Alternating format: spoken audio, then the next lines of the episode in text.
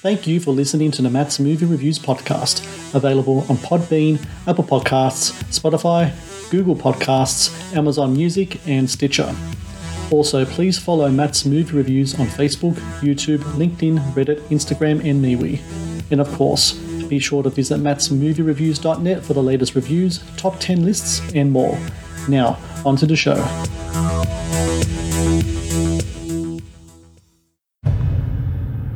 We check for monsters? Honey, there's no such thing as monsters. So, what happened to me? Honestly, we're not sure. Can't find any other cases like mine in any of the medical journals.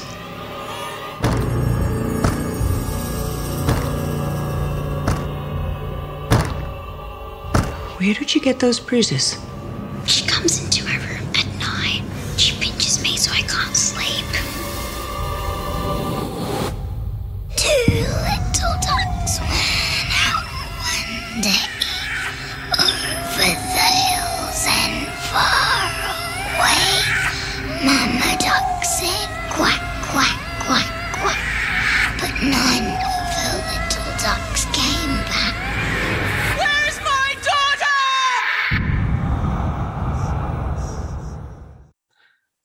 And welcome to the Matt's Movie Reviews podcast. I am your host, Matthew Pekovic, and this is episode number 458.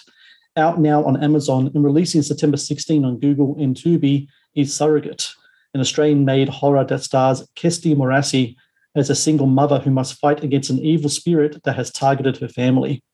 A genuinely creepy ghost story that features terrific performances and a contender for scariest scene of the year. Surrogate is also the debut feature film of David Willen, who is joining me right now on the podcast. David, how are you today? I am great, and thank you for having me on, Matt. Really appreciate it. Not at all. It's, it's so great to have you here. I was saying to you um, off air just how much I really loved Surrogate, and it's really interesting reading up about this film. This is something you co-wrote with Beth King. She's a screenwriter, has worked mostly in TV. She did like Nowhere Boys and Neighbours and, the, and a couple of other stuff as well. And from what I what I read or, or what I heard, you guys did like a brainstorming session like a few years back. You knew you wanted to do a horror film, just didn't know what at, at that moment. So you both sat down, had a, a bunch of ideas, and the one that really spoke to you was what Surrogate became. So what was it about the idea for Surrogate that really spoke to both of you that you knew that this would be the film that would do kind of be your not only your debut feature, but of those six, seven ideas was the right one for that time to go ahead with?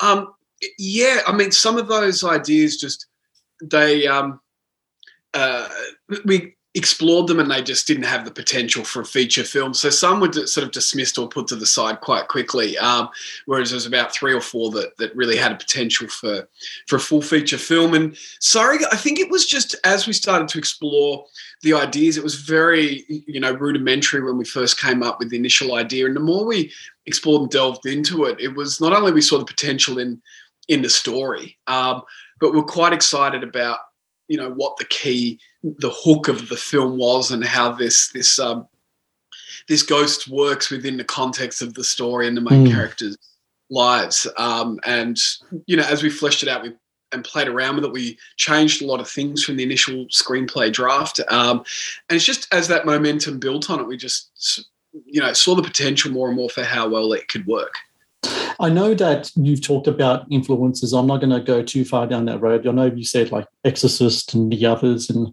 a couple other films as well. I think, you know, people can like, you know, take pick, pick the movie apart and, and talk about the influences. What I think is a major influence from those films on your film, Surrogate, was that you put in the work in regards to the characters. One thing that I think people, you know, Exorcist is one of my favorite films of all time. And the criticism that people have of it is it's too slow at the start. And I'm like, that's ridiculous. You need to put the timing, the characters in the setting. So when shit does hit the fan, you have stakes in the story. And I think that's something you did really, really well with what was happening in, in Surrogate as well. I mean, the character of Kirsty, we know we find out about her, what her situation is, is the the relationship with her daughter, and then things start to kind of like unravel and come apart. How important it was for both you and Beth to make sure that those stakes were in play, that the characters were built, and that the world building um, was was was there before anything kind of you know horrific or, or horror centric um, takes place. Yeah, and it's it's interesting. So, the Exorcist is extraordinary. I mean, I don't find it boring at all. It, it's so well acted, directed, um, and written in that that first third. Um, and I think sometimes people mix up, you know, character development with this current slow burn where nothing is actually happening. But Right. to me, so much is happening in in the Exorcist. I mean, you've got a, a priest grappling with his faith and a mother trying to um, work out what's happening to her her daughter that's getting progressively worse. Um, so yeah, I was inspired, or we're inspired by just the quality of drama in that. And for us, it was really about the setting at the start was grounding the story. Um, horror films work best for the most part when they have a grounded setting, and then the Yeah. horror comes into it. So we sort of went, well, we need a, you know, it's an everyday house. As I said to the the production crew, the Ben, the cinematographer, Bianca, our production designer. You know, at the start, it's not a haunted house film, so we need to ground it in reality. Um, and so there was that component to the the grounding the setting in the reality. And then Beth and I always come, you know, from a story and particularly Beth from a character point of view. So we went, you know, how do we develop these characters in a way that when the events start happening, we care about them, uh, but it's also consistent with what's happening. A lot of horror films, and I don't mind that, that, but a lot of horror films will go, we just need a basic setup and put a few people in a situation so the horror and Mm. gore can happen to them. Um, whereas we really wanted that really solid story and the character development um, to progress through it. So yeah, we spent a lot of time focusing on those aspects. so important is the casting of the lead role of, Natty, Natalie and, and Kirsty. Just a fantastic job there because it's not only an emotional performance, it's not only things that are happening internally as well, but there's a physical aspect as well. You put her in a, through the ringer in some in some scenes. There's a one, one particular scene which features a lot of blood, um, um, but it's like the way that it's done.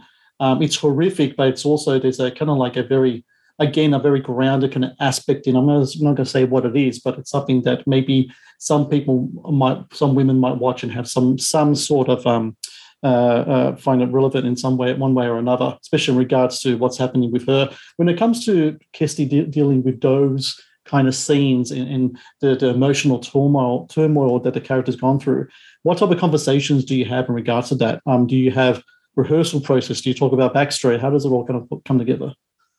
Um, yeah, we spent her, her performance is incredible in the film, not just from an emotional, but physically. I just realized how good an actress she is on expressing not only just on her face emoting remo- emotion, but those physical requirements. Um, you know, she's really talented at that, and she just she worked very hard, very professional actress, and we spent a lot of time. So when she had the the screenplay, we had a lot of Zoom meetings because she was based in Sydney at the time Right. just discussing discussing the character and the story, and particularly that the key to her is that she's someone who's skeptical, and we have to chip away at that skepticism until she can't deny what's happening any longer. Um, so part of it was just talking about the progression of what her character was doing, um, how that fitted into the story. Uh, from the emotional point of view, we I mean, once we get into rehearsal, it's about the actors first of all just becoming comfortable Mhm. with each other.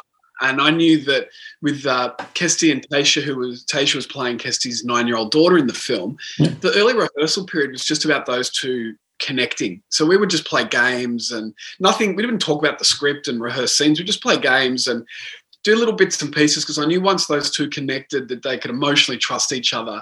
And then it's just about playing the scenes because the emotion's in the scene. Um, Yeah. And then when so we had a very good rehearsal period. And then when you get on set, it's really that process of as you're shooting it, you know, um, which bits to give direction, how you create the atmosphere when it needs to be an, an emotional scene. And with each actor, you're working out what makes them fire, what they require um, to get to where they need to be. And, you know, part of that is with Kirsty, with her big emotional scenes, and there's a lot of them, that she, you know, music is how she was accessing emotion. So leading into that, I would be like, just give her a bit of alone time. You know, she would go off somewhere and listen to her music and start to get that process happening. Um, and the other part we also did a lot on set was just roll the camera and just say, you know, when you're ready, go into that that Mm. moment and give her however long she needed um, to, to get those emotions boiling. Um, and and finally, when they're emotional, sometimes you can do the annoying direction that actors sometimes don't like, but you can say, "Okay, just one more, now go." Mm. Just one more go. Once you do that four or five times, they start to get very frustrated. Um, but they're getting more worn down emotionally, take by take. Do you usually find that when you're doing uh, multiple takes, that usually the first and second is all you need, or do you find what you need usually uh, later on in late with later takes? Um, it'll vary greatly. You know, sometimes you can get there's a few takes that we use in the film. Other times it might be, um, you know, the third or fourth take. A lot of times we, we didn't go into necessarily, you know, we weren't getting into 8, 9, 10, 11 takes Yes, on a lot of stuff. Um, but yeah, it, it'll kind of vary. And sometimes it's just you run another take to try something different or or 90% of it's good, but you give a key piece of direction and, and play it again. Um, but yeah, I was saying to someone it would be an interesting exercise if a film was only the first take of every every scene and every shot because um, you know, some of them they're just understandably for you know that's why we have takes. Some of them a week off off the bat. And sometimes they'll know that you know an actor will write and go ah can i do that again? You know so they know they've just they're not in it yet. Something that's really interesting about Surrogate is that you have in the cast three nine-year-olds, that nine-year-old girls are playing really prominent parts in it. And to me, when I was thinking on this morning, actually, it almost seemed like there was a like a trinity of the three, and they all kind of play different roles that all to kind of interact with each other. So you have Tasha, who plays um, uh, Kirsty's daughter. She's the tormented. And then you have the Yeah. ghost, who's the tormentor. And then you have the conduit between them both, which is Ali. She plays um, Ava, who's like kind of like this spirit medium, kind of, which is really interesting in that she's like really young. Usually it's like an older person or something like that that does that kind of thing. The three of them, kind of how they kind of work together and it's kind of almost kind of symbiotic kind of relationship. That's really kind of interesting. Is that something that really came about organically? Is that something that you and Beth really just really worked on in, in the screenplay? um yeah it's it was um going into casting i suddenly had a moment when i'm like oh my god i need to find three seven to ten year old actresses that can can pull off the roles because they're all quite quite demanding for different reasons and um um and it was yeah it was quite conscious in terms of comparisons of essentially children at the same age playing different functions and we even for the ava role did um in auditions had some younger boys come through because we Mm. really thought it was more about the age and the function they were playing and i like that you said normally it's an older woman doing Yes.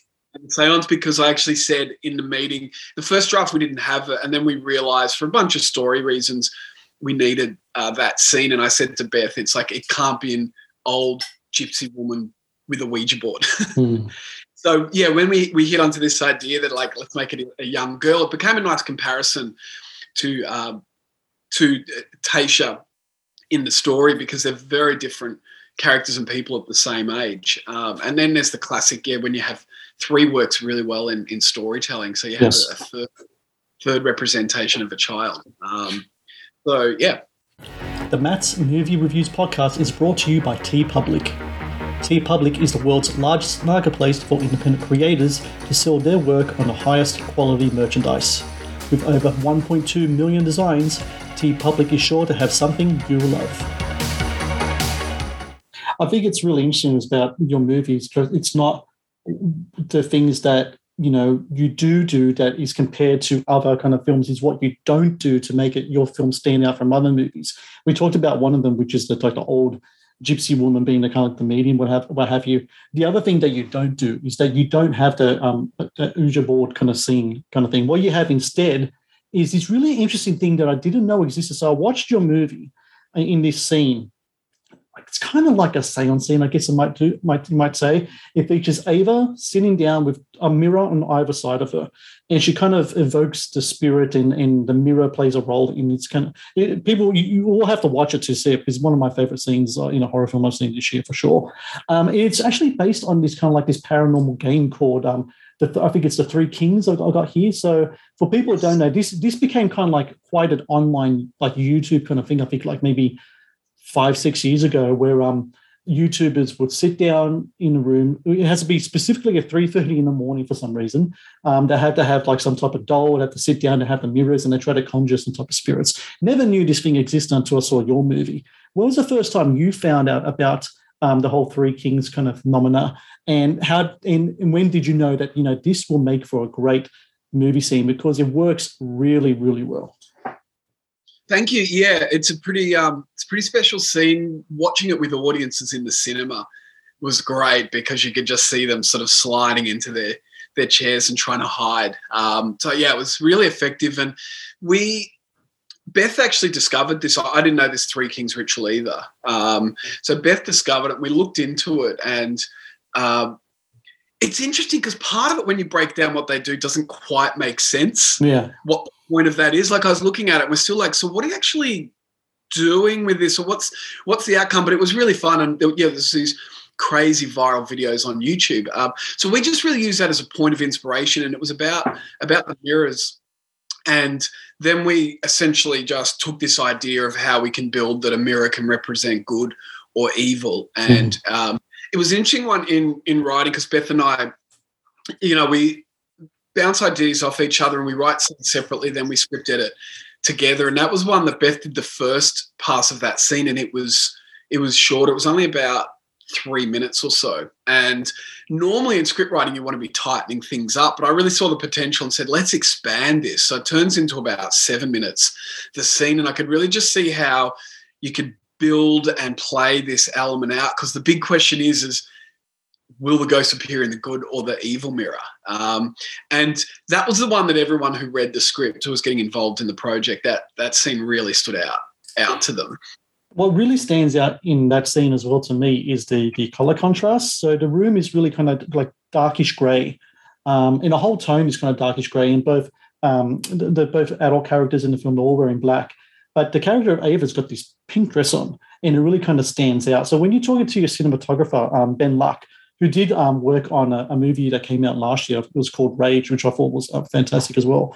When you're working with Ben and you think about the whole kind of color scheme of that, um, was the pink dress always something that was always in play? Because she's like Ava's supposed to be like this symbol of light or at least some type of vibrancy as compared to like the, the ghostly figure who who would uh, you know is throughout the film who's always like gray and such. I mean the, it's just a it's interesting color color contrast between the background and and, and what in the dress that she's wearing yeah so i'm glad you're picking up on that it was um and it comes back to this bit about how you deliver to an audience things they want to be seeing. You know, you're watching a ghost horror, so there's elements you need to have have in there, and it's also how can you do certain things a bit differently. And so when we decided that we, you know, we're going to go with a child as playing more the medium character, um, the cliche would have been to have like a a little gothic girl. Mm.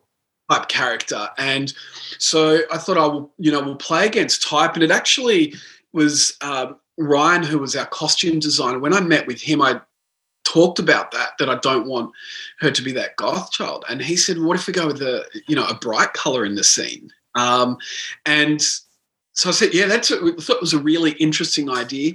Um, because also we don't know exactly what she's about and what she's up to initially. Yeah. So there's a mystery around her character. Um, but it's also one of those moments that we made that decision, and then later that night, I was just like, oh, this could really backfire.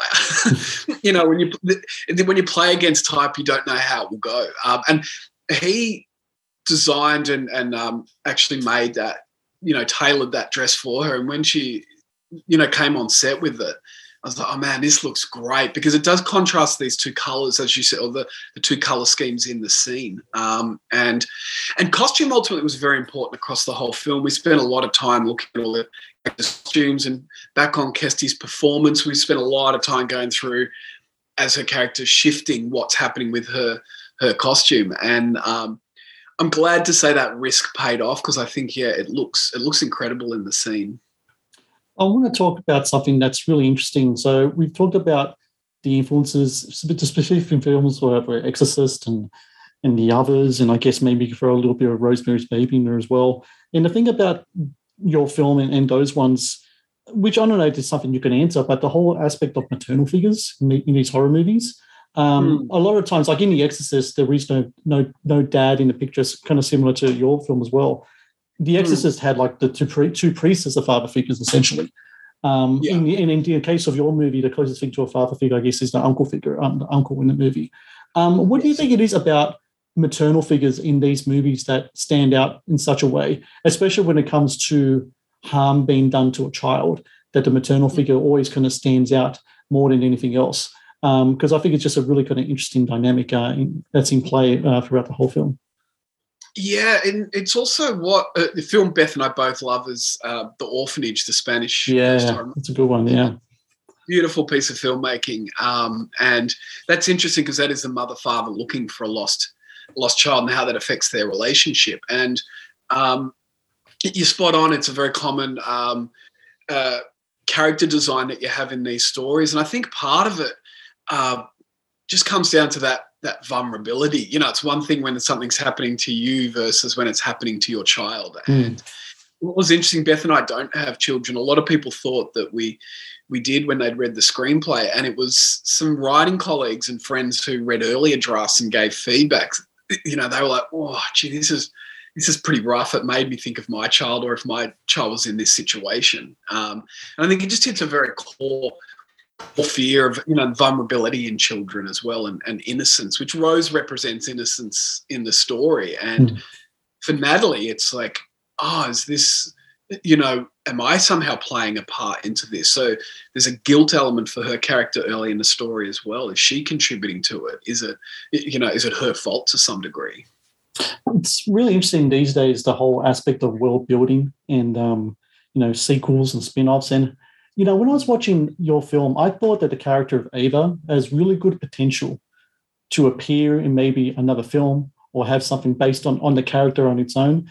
Have you ever thought about uh, taking that character and doing something more with it? Because I can foresee like the adventures of the you know supernatural adventures of Ava in the future, especially as she you know the the actress um, herself Ellie kind of grow, grows older. I think there'll be kind of a, lot of interesting stuff uh, you can do with that. Is any type of idea kind of like branching that character out in any way? yeah, she's um uh, when we are shooting that on set, a few people, um, yeah, Ben, the cinematographer's like, ah, oh, you know, she'd make a whole great film herself, hmm. and mm. yeah, there's a lot of potential in it. And we, you know, when we're writing that whole storyline with her and her her father and, and Natalie is, I think it's about you know, it's five or six scenes, and they're all you know great to shoot um, and really fun to rehearse and we did sort of see the potential in in those characters. So yeah, maybe some somewhere down the track we can can kind of play around with that um, a bit more. But yeah, pe- people are certainly gravitating towards towards her character. I think what's so interesting, you know, is, as we spoke before, is just so different, you know, and I think that's something I really appreciate watching Surrogate as well. Um, and for everyone out there listening, Surrogate, you can see it now in the States on Amazon and releases September 16 on Google and Tubi. I really recommend people check out this film. Is it, is it right that uh, like earlier this year you actually had some theatrical screenings down in Victoria? Yes, yes, we ran at a few cinemas in Melbourne, um, and it uh, it did really well at what was a really tough period to be screening in cinemas. And we uh, it was Sun Theatre, which is in Yarraville in Western Melbourne, they uh, ran well, it was actually really fun we we did a tech screening about three weeks before the film was finished because the tough bit with a feature is if it's going to be for the big screen all of your post-production is in on small screens in small rooms mm-hmm. so we um uh the Chrissa Jansen, who's the marketing manager at Sun Theatre, who I know, um, sort of offered that we could do a tech screening. So about 15 of us, so it was mainly the producers, heads of department, and a couple of other people. We went into the cinema at midnight to watch the film, which was really fun. Um, and Chris really liked it. So she, you know, program we programmed a world premiere there. And that sold out really quickly. We actually outsold Batman at that cinema that week. Nice. Um, the Batman, which was really cool. And we also outsold Morbius, but I found out after the fact that wasn't much of an achievement. Um, but their but their marketing budget was bigger than ours, so so then they put it on for a, a second screening, and then they just rolled it on for a couple of weeks because it kept kept selling really well. Um, and it was it was great meeting. Um, you know, lots of different horror fans and different people who come along to see it, and just seeing their reactions. It was yeah, it was really fun. Well, I saw it at home uh, on my screen, and and I absolutely loved it. It works well both big screen and small from all, all indications. And for everyone out there listening, please do check out this movie. Put it on late at night. Grab yourself a popcorn. watch the film. Do it by candlelight if you want to. If you want to be even more risky, get a couple mirrors as well. Um, watch this movie, Surrogate. It's really terrific film. I'm a big advocate for Aussie horror. And I think what you did here, David, is a really, really great stuff. You know, thank you so much for your time today. Um, and best of luck with the release, man. I hope it goes really well for you. Early reviews have been very positive. Uh, I'm sure that's going to go on. Uh, I'm sure you're going to get even more reviews as the release ramps up. So um, best of luck to you, and thank you again for your conversation. Thank you for your kind words, and thanks for having me on. It's been great.